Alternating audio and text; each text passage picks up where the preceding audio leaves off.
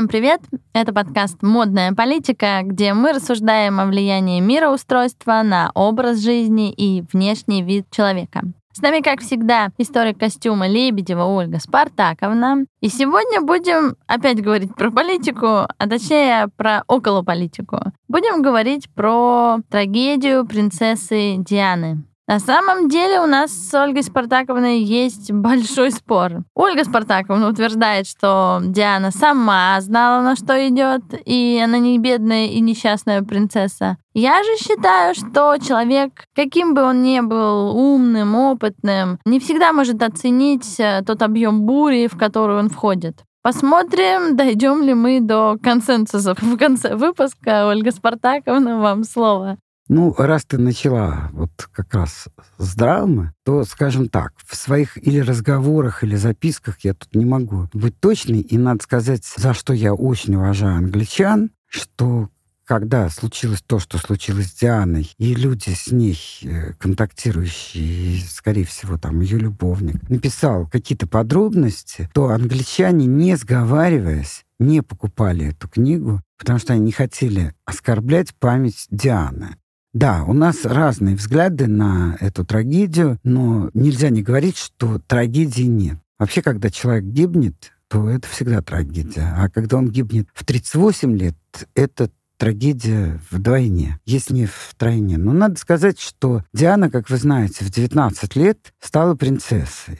Надо сказать, что она, конечно, не была Золушкой, безусловно. Она принадлежала к графской семье, назовем ее так. Да, она была графиней, и поэтому, скорее всего, она все-таки знала, на что она в конечном итоге идет. Но в ее записках ясно видно, что даже во время бракосочетания она мучилась, потому что тень Камиллы Пол все время вставала у нее за спиной. Ей так казалось. Дело все в том, что у нас с Таней очень расходятся взгляды, потому что я полагаю, то есть тут я не полагаю, а знаю, что Чарльз не женился на Камилле только потому, что ему запретила мать, но все-таки в нем тоже были сильны обязательства будущего короля, скажем так. И было известно очень хорошо этой семье, как перестал быть королем Эдуард. И он, наверное, не мог обидеть мать или нанести ей такую боль отказом от женитьбы на Диане.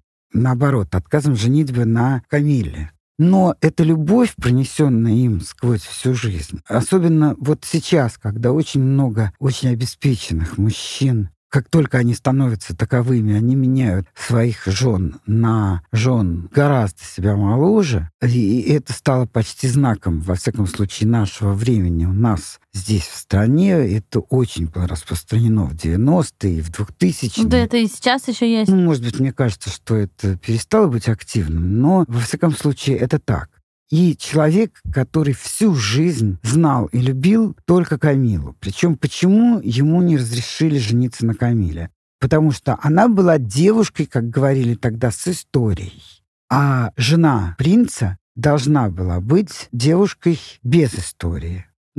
Так, цинично говоря, сначала роди детей чистой королевской крови, а потом делай, что хочешь. Не без этого. Не без этого, да. Я хочу сказать, что недавно появилось много всяких исследований, которые говорят о том, что и в род Виндзоров привнесена простая кровь. И у Елизаветы она не такая сложная, как она думала, или все думали, я не знаю. Но это предмет особых изысканий. И если вам будет интересно, мы поговорим о нем когда-нибудь в другое время. А факт свершился. Графиня Спенсер, я не знаю, она называлась графиня Спенсер или, нужно говорить, из рода Спенсеров. Ее, кстати, брат Чарльз Спенсер был отменным и есть журналистом и одновременно писателем. И надо сказать, что семья у нее была не очень благополучная, то есть мама развелась с папой. В общем, все драмы современного мира, которые есть у многих других людей, были и у нее. И в 19 лет она, подчеркиваю, не знаю, насколько прекрасно зная мир королевских дворцов и королевской устроенности жизни, но, тем не менее, вероятно, все-таки кое-что зная. Она в 19 лет соглашается на свадьбу с Чарльзом и становится той принцессой, которую обожали в мире и любили в Англии, так сказать, синоним элегантности, чистоты, синоним трагизма и прочее, прочее. У меня на это потому свой взгляд, что жизнь без трагедии не бывает, это раз. Во-вторых, для женщины, наверное, гораздо важнее быть любимой одним человеком, нежели любимой всем королевством, скажем так, и еще половиной мира. Это, конечно, наверняка щекочет какие-то там нервы, но думаю, что это не самое главное. И вот, на мой взгляд, даже одежда Дианы говорит о том, что вот этого единственного, как мне кажется, я подчеркиваю, в ее жизни не было. Вот мы потом в следующий раз будем говорить о Жаклин Кеннеди, и мне кажется, что этих двух женщин объединяет одно. Это при восхищении огромного количества людей, при дивной красоте и многих-многих разных достоинствах эти две женщины не имели одного. Они не имели любви одного единственного мужчины. Ну, так мне кажется, я не буду под этим подписываться. Нет, это справедливо, но тут сразу хочется спросить. Любви одного человека, одного мужчины у них не было, потому что, с осторожностью спрошу, они не были так красивые? Или потому что они были, сильно не женственные, потому что Диана все-таки не производила впечатление женственной, теплой, уютной, как, собственно, и Жаклин, уж раз мы провели такую параллель. Вы знаете, вот если говорить о собственном опыте, то больше всего на свете я боюсь таких теплых, как ты сказала, теплых, уютных, чистых принцесс, у которых такие когти появляются, я не имею в виду. Понятно. Виртуальные когти. Да, виртуальные когти, а не пальцы с макияжем, с ногтями. А появляются просто когти, которыми очень хорошо управляют. Поэтому я никогда не рассматриваю человека. Безусловно, Диана умела держать дистанцию. Между прочим, куда более внешне теплая Кейт тоже умеет держать дистанцию, и в этом ей тоже, как и Диане, помогает, между прочим, клатч. То есть у меня такое впечатление, что без сумки и без клатча все королевские особы чувствовали бы себя ужасно. Правда, я вспоминаю, что в XIII веке эти все сумки и клатчи заменяли рукава, которые достигали пола и которыми можно было очень удобно вертеть и тоже подавать кое-какие знаки. И когда-нибудь мушки, скажем так. Но это уже большое углубление. Так вот, Диана из рода Спенсеров выходит замуж за Чарльза. Надо сказать про Чарльза, что мало кто знает, что Чарльз, например, очень много средств передавал Пушкинскому дому в Санкт-Петербурге. И вообще Чарльз был очень большой благотворитель, но никогда этого не показывал. Все-таки не был, есть он же у нас. Да. Король. Но никогда этого не показывал и не показывает. А надо сказать, что очень часто по телефону в каких-то знаменитых редакциях газет раздавался явно аристократический голос, а, как вы сами понимаете, речь образованного человека-аристократа всегда отличается от речи простолюдина. Это в любом языке и в любой стране. И вот женщина с явно аристократическими манерами, аристократической речью говорила, что хотелось бы, чтобы вот если вам интересно, будьте тогда-то, там-то и там-то. И там выяснялось, что принцесса Диана в это время помогала какой-то бедной девушке. В общем, совершала какие-то очень благопристойные поступки. Понимаете? Чего никогда себе не позволял Чарльз. Во-вторых, мне не очень удобно, потому что мы объявили принцессу Диану, но принцесса Диана без разговора о Чарльзе, наверное, трудно нам будет. Так вот, я хочу сказать, что, как мне кажется, когда человек всю жизнь любит одну женщину, и Камилла, естественно, в сравнении не идет с красотой Дианы, давайте так говорить, это довольно полная фигура, которая давно уже не в моде, скажем так. Это даже иногда видны складки на спине, что удивительно при таких возможностях. Это женщина, которая любит лошадей, любит уединение, так сказать, сельское под Лондоном, и, конечно же, не выглядит так эффектно, как выглядела Диана. Естественно, что по сравнению с ней Диана и красавица, и молодая, и очень привлекательная. Но сейчас сделаны чуть ли не списки ее возлюбленных. Выяснилось, что у нее тоже есть свой список, как вот у Пушкина был, да, список дамский. Ну, на самом деле, вот вы же вначале сами сказали, что родила детей, гуляй свободно. Ну да. Но она родила детей. И, я думаю, что она вообще мстила Чарльзу. Наверное, месть плохая вещь. И это кушанье, говорят, подают холодным, но главное, чтобы эта месть кого-то волновала. А я так понимаю, эта месть больше волновала Елизавету, безукоризненную королеву, скажем так, безукоризненную. Человека, который навсегда отдал главное в своей жизни служению вот Англии в том виде, как она ее понимала. Думаю, что, кстати, та ситуация, из которой она вышла после гибели принцессы Дианы, королевский двор был в огромном затруднении и, кстати, зашатался впервые. То есть можно сказать, ну, может быть, и не впервые, он шатался несколько раз, но это было очень давно. Можно сказать, что смерть Дианы могла обрушить вообще королевство как таковое. И очень многие англичане стали высказываться, что они считают ненужным этот институт королевской власти. И очень многие винили именно королеву, и вы знаете, наверное, почему. Потому что Диана после своих романов там, с тренером и так далее, собралась замуж за араба, мусульманина, сына невероятно богатого человека. И, кстати, этот богатый человек настойчиво требовал разбора гибели Дианы. Потому что там, как всегда, ну вообще мне кажется, что при любой аварии, при любой гибели бывают какие-то вещи, которые можно прочесть по-разному. Поэтому я не буду вам рассказывать и углубляться во все подробности протоколов сначала, протоколов потом, кто выпил вина, кто его не пил, потому что не надо быть принцессой Дианой, чтобы одно должностное лицо с удовольствием свалило бы все на другое должностное лицо, как это было с французским шофером. Поэтому мы так глубоко не будем разбираться. Но, конечно же, гибель Дианы очень дурно сказалась на королевском институте вообще как таковом. И именно Елизавета своим беззаветным служением и умом этому королевскому дому сделала так, что в конечном итоге, даже сейчас, когда очень много людей не понимают, зачем вообще этот институт есть, тем не менее, англичане на все сборища, и вы видели, как англичане провожали королеву, когда она почила. Поэтому я думаю, что вот все эти сложности, конечно же, решила Елизавета. Но, говоря о Диане, я хочу сказать, что вот не только ее слова, сказанные о том, что тень Камиллы всегда стоит у нее за спиной, но и насколько возможно судить о внутреннем состоянии человека по одежде, по тому, во что он одет, можно тоже говорить, что Диана, например, обожала сочетание красного и черного.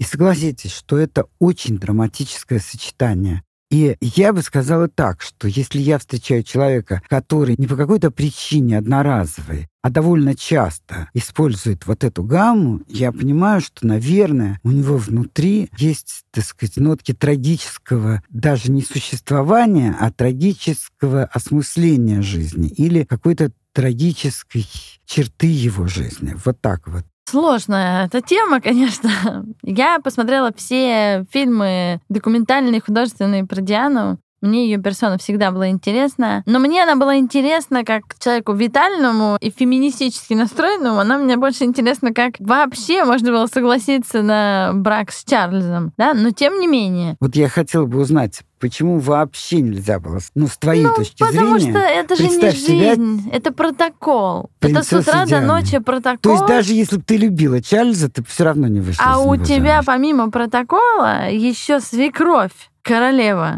Тут с обычной-то свекровью не все справляются, а тут королева. Да? И в этом смысле я имею в виду, что Диана была хорошенькая, образованная. Да, она была там третьей девочкой из 3 в семье, была очередным разочарованием. очарованием графа Спенсера, что сыновей нету. Мы все равно, вот казалось бы, да, это было буквально там сколько лет назад, в 80-е, в 70-е, а все равно проблема девочка рождения, да, она тоже все еще существовала. То есть Елизавета может быть королевой, а твоя дочь там Диана не может продолжать твой графский род. Но я к чему веду? К тому, что ты живешь в этих условностях как дочь графа, да, и идешь в еще большие условности, а это же не каждому под силу, не каждому подходит. Вот я, например, крайне творческий человек, вот я не очень представляю себя, я иду на чай к свекрови королеве, и мне нельзя вообще шевелиться, там нельзя, там, не знаю, лишнее одеть, надеть, накрасить, там, ну, в общем, это же один сплошной стресс, поэтому я как раз считаю, что Диана понимала, что она идет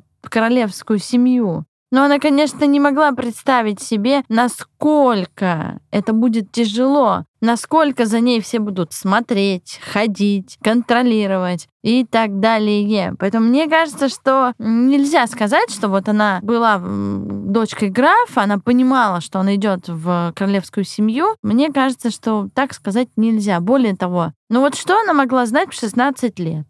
Ну вот серьезно, что она могла знать в 16 лет? А могла ли она осознавать, что у Чарльза была действительно любовь, которая со временем и оказалась любовью? Она проверена таким количеством лет, что уже даже я готова поверить, что у них действительно была любовь. Могла ли она осознавать, что это, ну, настолько масштабно? Нет. Вы вообще никогда, вот это же самое интересное, это ловушка человеческой психологии. Вы никогда не сможете оценить, входя в новые какие-то отношения, да, вот тысячи статей посвящены этому. Как проверить, что у него или у нее с бывшим или бывшей все закончилось? Да никак ты не проверишь. Ты можешь жить 10 лет, а через 10 лет выяснится, что там еще что-то теплится. Поэтому в этом смысле я не могу сказать, что Диана осознавала. Извини, ты хочешь сказать, что выходить замуж надо за девственников лет 40.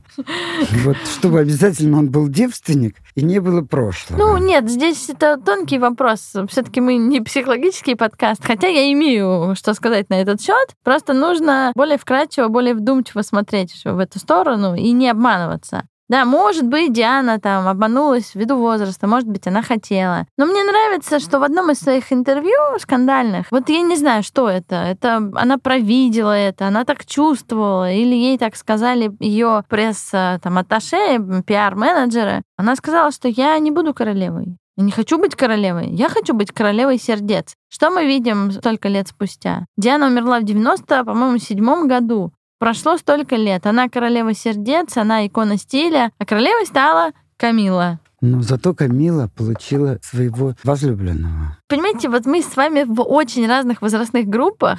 Ну, то есть вот если смотреть на поколенческую теорию, то мы с вами очень далеко находимся, да, по поколенческой теории. И я не знаю, когда тебе там 70 с хвостиком лет, по-моему, вот Камилле 70 с хвостиком лет, как и Чарльзу, действительно ли важно, что вы поженились? Или уже просто важно, что вы рядом? Вот я не знаю, вот это, когда тебе там 30 лет, и все страдают, боже, я не вышла замуж, я не успела, я опоздала, ну вот эти все, я опоздала, вот эти социальные всякие проблемы, давящие на женщин, я еще там с натяжкой могу понять. Но вот когда тебе уже 70 с хвостиком лет, а важно ли это? Да, но ты понимаешь, у них же очень много условных обязанностей. У них очень много времени нужно проводить не дома, так сказать, любуясь там женщиной, которая тебя всю жизнь любила и которую любил ты, и ее пирогами, а какими-то бесконечными приемами, общениями с людьми и так далее, и так далее. И, естественно, человек, чем более он любит какую-то женщину, он хочет, чтобы она была рядом, потому что он не хочет. Он же не Карл II, который по специальным коридорам его водили к, ну, юной женщине-проститутке, которую он безумно любил. Она потом стала актрисой, потому что это неудобно было, чтобы уж совсем она была торговкой. Падшей женщиной, да. И рано умерла. Но он ее обожал. И вот он по тайной лестнице, там, по каким-то ходам ходил, а потом выходил. И если когда-нибудь мы сможем говорить совершенно откровенно, то я еще расскажу, как в те годы предохранялись от того, чтобы, ах, какой ужас, не родить без мужа. Понимаешь, но здесь совершенно другая история. Люди хотят быть вместе всегда, хотя видно, что она абсолютно не стремилась вот к этому царедворскому этикету. И, вероятно, ей тоже не хотелось стать вот женой короля. Может быть, ее бы вполне устроила, кстати, жизнь не королевы, а жизнь графа. Ну, тут, кстати, интересный вопрос. Чтобы отречься от престола, мне нет ответа. Нужно быть очень сильным человеком или очень слабым? Мне кажется, что может быть и то, и другое. Ну, просто мы помним, корона сотряслась, когда появилась в прошлом замужняя, разведенная Симпсон. И, конечно, тогда общество было еще более стигматизировано. А вот когда сотряслась корона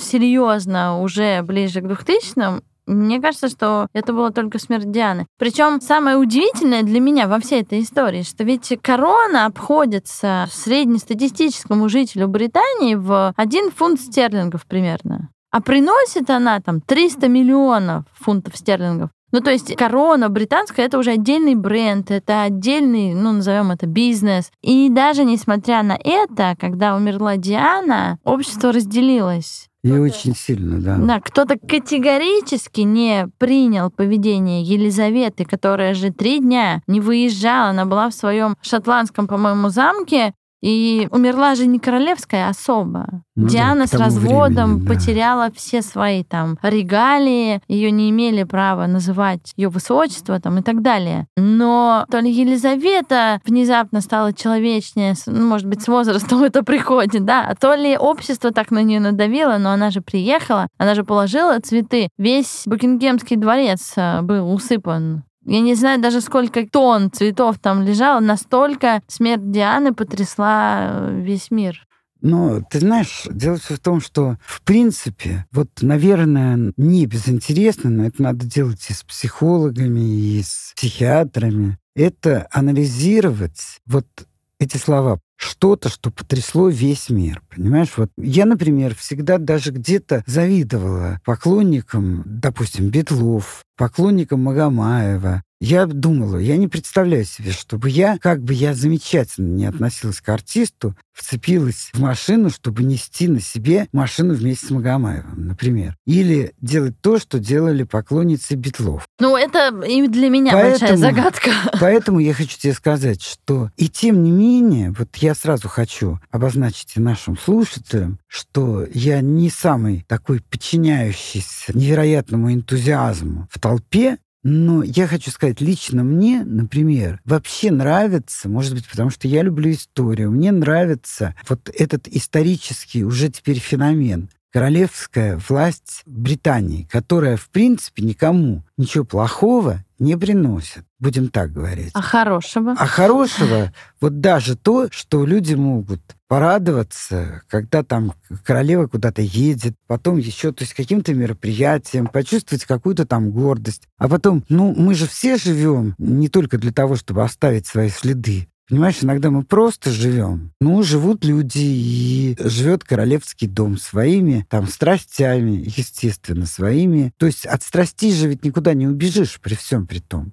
Возьми сейчас. Мне кажется, куда более раздражительно для королевы, если бы я была на ее месте, например, поведение жены Гарри. Это отдельная, на самом деле, история, потому что это столкновение 2 разных культур. Американской... Это даже столкновение культуры с, простите, пожалуйста, отсутствием таковой. Это спекуляция. Просто спекуляция на цвете кожи, который, кстати, вполне, так сказать, светлый, будем говорить, и так далее, и так далее.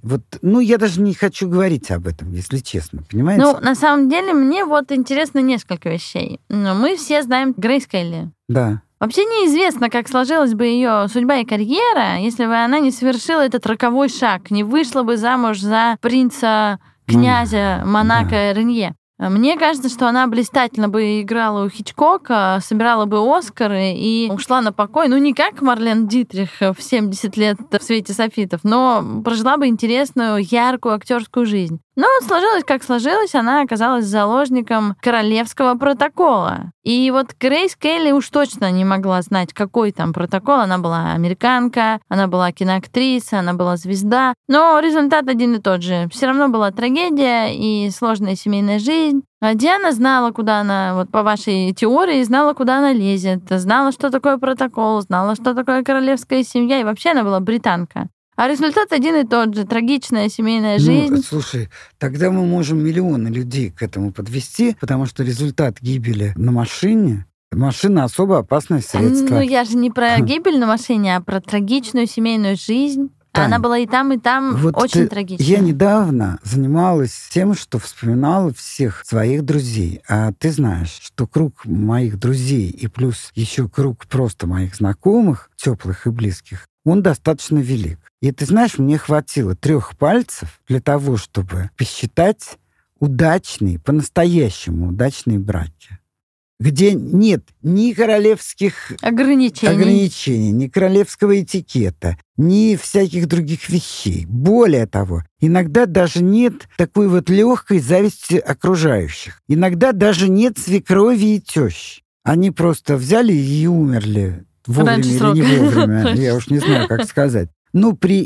этом все равно. Наверное, призвание людей — это обязательно помучиться. Вспоминаем Достоевского. Ну подождите, хорошо, принято. Это не зависит от твоего статуса. Окей. Но я не знаю, как вот исторически лучше закончить жизнь, как Грейс Келли или как Диана. Вот они обе разбились на машинах по-разному просто, да? Не знаю, что больше вошло в историю. И я, главное, не знаю, у меня нет ответа на этот вопрос. Они обе занимались благотворительностью, они обе пытались оставить какой-то хороший след на земле. Но Грейс Келли вспоминают только как актрису и редко как работника Красного Креста. А Диану вспоминают как икону моды и как главного благотворителя. Это правда. А ее скандальную абсолютно для тех времен мироустройство было таким, что это было невозможно. Ее выход в больнице, где она трогает маленьких детей, африканских больных ВИЧ, а тогда ВИЧ это было настолько неизведанно и настолько было непонятно, что случится с Дианой после того, как она потрогает этого ребенка.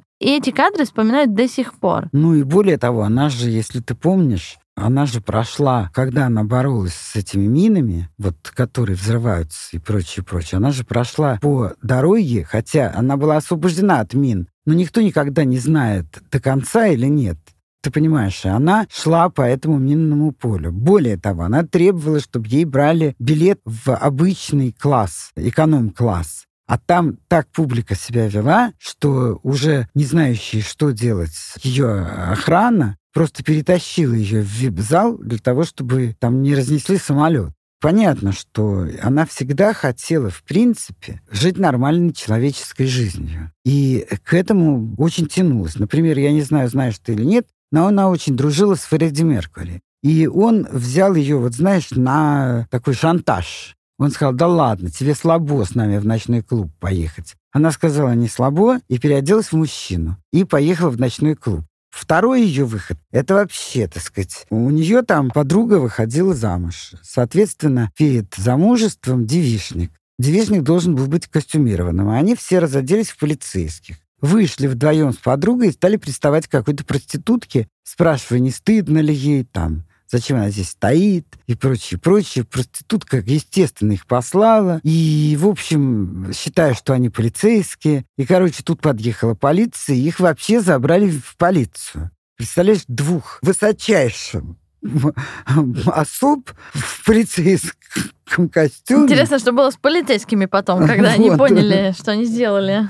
Ну, я к чему веду? К тому, что никогда не знаешь, как ты войдешь в историю, а принцесса Диана сделала действительно много. Конечно. И ее работа с противопехотными минами — это очень серьезный вклад, ведь впоследствии, не буду врать, 160 стран, в общем, огромное количество стран подписали эту конвенцию, да, я знаю, эту петицию. К ним, конечно, некоторые страны постсоветского пространства не относятся, но, тем не менее, я считаю, что это огромный вклад. Ведь в моменте же никто даже не понимал. Тебе сложно понять, ну лежит там мина и лежит. Ты понимаешь, что это очень плохо, только если ты очень эмпатичный человек или если ты там живешь. где бесконечно подрываются дети, люди там, и так далее. Ну да, и вот в том-то и дело, она же прошла по этому полю, хотя, конечно, все было сделано, чтобы... Но, тем не менее, вот неожиданность была возможна. Дальше, например, она отдыхала в Австрии на горном курорте. И ей захотелось, уж я не знаю, с кем-то или одной пройтись по ночному маленькому городку. А двери отеля были закрыты. Она взяла и выпрыгнула со второго этажа. Я понимаю, что это даже для просто хорошей девушки опасно, потому что можно сломать ногу, все. Представляешь, опасность для нее. Дама выпрыгнула со второго этажа, принцесса сломала ногу, и тут приехал наряд там полиции и санитаров для того, чтобы ее возить. Скандал, скандал. То есть она все время ставила себя по, кстати, очень понятному желанию жить, соприкоснуться с простыми людьми. Я думаю, что человеку же всегда хочется иметь то, что он не имеет. И, наверное, королевы и короли, если у них есть хоть немножечко ума в голове, завидуют и хотели бы быть простыми смертными, а простые смертные — принцессами и так далее, и так далее. То есть этот круговорот желаний, он бесконечен. И главное, всегда на одном месте. Вот так я поняла этот вопрос. На самом деле, фраза «на самом деле» стала моей любимой за сегодняшний подкаст. Ну да. Ну, действительно, на самом деле, как еще скажешь? Для большинства людей, вот для обывателей, Диана — это, ну, какая-то модная королевская особа, которая трагично умерла. Для людей, которые занимаются модой, фэшном, интересуются, это, конечно, икона стиля и личность, вдохновившая ни одного дизайнера. А для всех остальных это, ну, личность малая и интересная. Хотя на самом деле мне кажется, что ее детская вот эта вот история про недолюбленность, все-таки она была разочарованием отца, это нельзя сбрасывать со счетов, для девочки это очень важно. Она трансформировалась в желание помочь максимально большему количеству людей. Поэтому ее... Или в желании бесконечно любить. Ну, или в желании бесконечно любить тоже, кстати, хороший вариант. Тем не менее, она оставила свой след и на модном мире, и оставила свой след... И, кстати, тогда уместно сказать, что есть так называемые тартаны, это ткани с совершенно определенным рисунком. Допустим, шотландка. Вы знаете, часть шотландки делается только для определенных лиц, и никто другой не может носить именно такую клетку. Она обожала гусиную лапку, ткань виши, все это клетки, более крупные, менее крупные. И она обожала синий цвет. И вот здесь вот я смеялась, хотя, может быть, это вовсе не смешно. Значит, целые страницы посвящены тому, что вот она обожала синий цвет, а вот королева носила несколько голубоватый цвет с зеленоватым оттенком, а Диана очень синий. И вот это было вот таким большим их разногласием. Ну, это, конечно, шутка.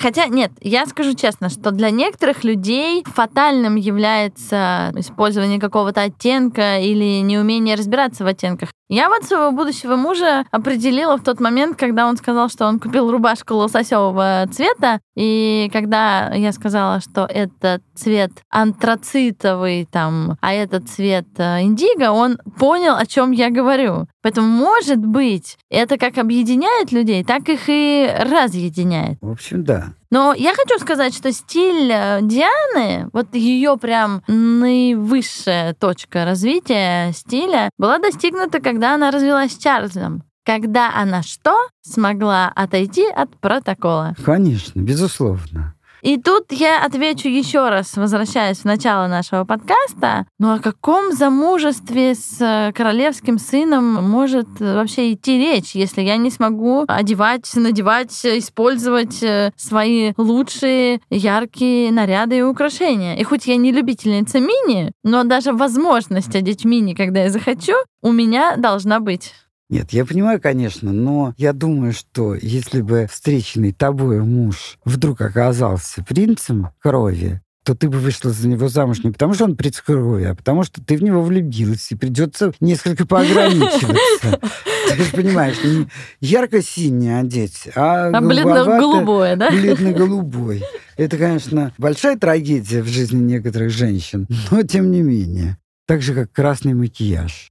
Красные губы я не люблю, но обожаю ярко-красные ногти. Если короткие очень. Ну, на самом деле, скажу еще раз эту фразу, но про Диану можно говорить бесконечно долго, и ее образы можно долго рассматривать. Кстати, из ее образов можно сделать целую антологию жизни при королевском дворе, потому Конечно. Что вот эти вот воланчики и немного нелепые платья, которые были в самом начале, сменились женственными и, безусловно, вневременными платьями. Это интересно, за этим интересно наблюдать, это интересно рассматривать, обсуждать. И мы это обязательно пообсуждаем в нашем телеграм-канале, на который я вас по-прежнему призываю подписываться. Но мне еще интересна история про ее роман с арабским принцем. Нет, он был не принцем. Ну, он был сыном... Он был сыном не принца, а просто миллиардера. Это-то и вменялось в вину королеве, потому что считалось, что она же собралась за него замуж, а это такой скандал, что... Все, пусть бывшая, но принцесса английская выходит замуж за мусульманина. Это уже даже не вопрос того, что он там араб или какого-то цвета. Он был египтянин. Он был египтянин, да. А египтяне все-таки ныне причисляются к арабам, скажем так. Хотя никто не знает, кто такие древние египтяне, но тем не менее. Но он, прежде всего, мусульманин. И вот, конечно же, это скандал. Вот я как раз хотела продолжить смоделировать ситуацию. Предположим, что Диана вышла бы замуж за мусульманина, за египтянина, за араба, как угодно мы его назовем. Действительно ли это привело бы к такому скандалу, что корона бы перестала существовать? Я думаю, что нет. Ну, я думаю, что люди никогда не знают. Знаешь, вот есть такая русская пословица. Как бы знать, где упасть... Соломки подстелить. Конечно. Понимаешь, мне кажется, во-первых, вот что для какого-то узкого круга людей трагедия, другие вообще даже не заметят, скажем так, понимаешь? Это первое. Во-вторых, я думаю, что среди англичан не так уж много каких-то жутко ревностных. Ну, то есть войны по религиозному принципу давно прошли все-таки и воюют по какому-то другому принципу. Хотя религиозные войны считаются самыми длительными и самыми трудно успокаиваемыми. И ведь самыми бесполезными. Это нескончаемый процесс. Это однозначно, конечно. Я думаю, что вряд ли случилось бы что-то ужасное. Я хочу пойти дальше и спросить вас, что было бы, если бы Диана была сегодня? Вот сегодня ей было бы там 20 лет, и она выходила бы за... Ну, не за Чарльза, за там Гарри или Уильяма. Когда британский премьер-министр... Индус. А его оппонент, по-моему, кстати, мусульманин. Сейчас главный оппонент Риши Сунака, он мусульманин. Вот поменялось бы что-нибудь сегодня? Я думаю, да. Разрешили бы этот брак? Более того, я хочу сказать, что ведь та же Елизавета уже разрешила некоторым своим детям, у нее же гораздо больше детей, чем Чарльз. Да, у нее есть еще несколько скрытых детей, да. Так вот, я думаю, что она, учтя и трагедию ее сестры Маргарет, которой не дали выйти замуж за того, кого она любила, в итоге она тусила, как теперь это модно говорить, с летящими камнями. Со всеми она тусила. Вот, ну и так далее, и так далее. То есть я думаю, что это уже изменилось давно. И в головах у людей, то есть тех, кто воспринимает все это, и в головах у самой королевы, которая вынуждена была сказать, ну что ж так, вот я читала от Чарльза как раз Спенсера о том, что есть некоторые особо королевские, которые отказались полностью. Не просто вот там званий, поведения. Они просто ушли и зарабатывают деньги маленькие, тяжелым, обычным человеческим трудом. Там учительница начальных классов. Я надеюсь, хотя не верю в это, к сожалению, что период излишне радикальных взглядов, подходов и запретов. Какая разница, кого ты любишь и за кого ты хочешь замуж? Ну вот я надеюсь, что если не хотя бы в половину, но на 20% это сдвинулось. Я рассчитываю на это. Хотя, когда я смотрю на британский политический расклад сегодня, пакистанец и мусульманин, и индус будут бороться за власть, я начинаю нервничать. Интересно, чей радикализм возьмет и пойдет дальше. Поэтому, возможно, что вот этот Трагедия уже сына принцессы Дианы с его относительно молодой женой Меган Маркл, потому что они ушли из семьи, они отказались от семьи, они... Отказались, но при этом все имеют. Да, они постоянно поливают грязью при всех удобных и неудобных случаях королевский дом. Будет последний, ну, я надеюсь, но я в это не верю, повторюсь, что мне кажется, что нас ждет еще ого-го сколько интересного, потому что мы должны войти в период ЛГБТ королевского двора, мы должны войти в эру трансгендер королевского двора. Ну, то есть у нас впереди, мне кажется, довольно много стрессов, и, может быть, и хорошо, что королева не дожила до своих, 100 лет. Просто когда ты сказала, что перемены, а вот в прошлом я сразу хотела тебя спросить, а как же насчет едва соприкоснувшись рукавами. Мы же все хотим пожить в ситуации, в которой краснеют, соприкоснувшись рукавами. Ну, нам ли с вами не знать, что все циклично, мода циклична, история циклична. И времена цикличны. Да, и поэтому я не могу, вот правда, продумать, до конца какого цикла мы дойдем, чтобы начался новый, но мне кажется, что мы вернемся к состоянию, когда будут бледнеть и краснеть, едва соприкоснувшись рукавами, потому что не может бесконечно длиться это обесценивание интимности, обесценивание тела, обесценивание чего-то сокровенного. Один прекрасный день придет человек, который скажет: «Вы мне надоели. Я хочу закрыться в свой дом от Ёдзи Ямамото, черный, чтобы вы меня не трогали, и мою личную жизнь, мое тело, мои мысли были при мне, и я бы сам выбирал, кому и когда я их покажу». На этом предлагаю заканчивать. Что скажете? «Над пропастью во ржи». «Над пропастью во ржи». Что я могу сказать? Автор «Над пропастью во ржи». Надеюсь, что нашим слушателям было интересно, и вы почерпнули что-нибудь новое из нашей беседы. Спасибо, что были с нами. Подписывайтесь на нас в телеграм-канале. Всем хорошего дня.